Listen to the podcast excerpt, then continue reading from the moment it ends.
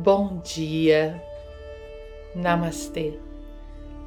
Quando renunciamos aos nossos sonhos e encontramos a paz, temos um pequeno período de tranquilidade, mas os sonhos mortos começam a apodrecer dentro de nós e infestar o ambiente em que vivemos. Começamos a nos tornar cruéis com aqueles que nos cercam e finalmente passamos a dirigir esta crueldade contra nós mesmos. Surgem as doenças e psicoses. O que queríamos evitar no combate, a decepção e a derrota, passa a ser o único legado da nossa covardia. E um belo dia, os sonhos mortos e apodrecidos tornam o ar difícil de respirar e passamos a desejar a morte, a morte que nos livrasse de nossas certezas, de nossas ocupações e daquela terrível paz das tardes de domingo. Paulo Coelho. Sonho é coisa séria.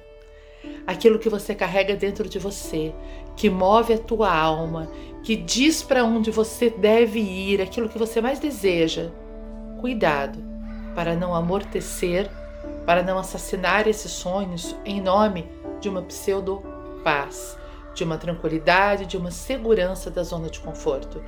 Porque, como Paulo Coelho disse, vai chegar uma hora que esse apodrecimento dentro de você vai dar mau cheiro.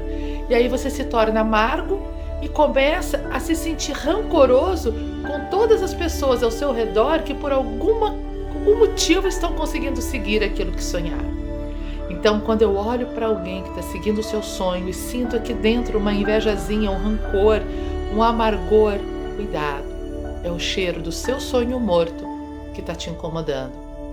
Olha de novo para dentro de você, com certeza tem algo aí querendo florescer, tem algo querendo dar um sentido maior à sua vida. Não apaga isso. Dá trabalho? Dá. Muitas vezes nos tira da zona de conforto, na grande maioria das vezes tira. Mas é o que dá sentido à vida. Cuidado com a pseudo paz porque isso não é paz, isso é zona morta. Não podemos deixar os sonhos apodrecerem, somos responsáveis pelos sonhos que habitam dentro de nós e que querem voar por aí. Namastê.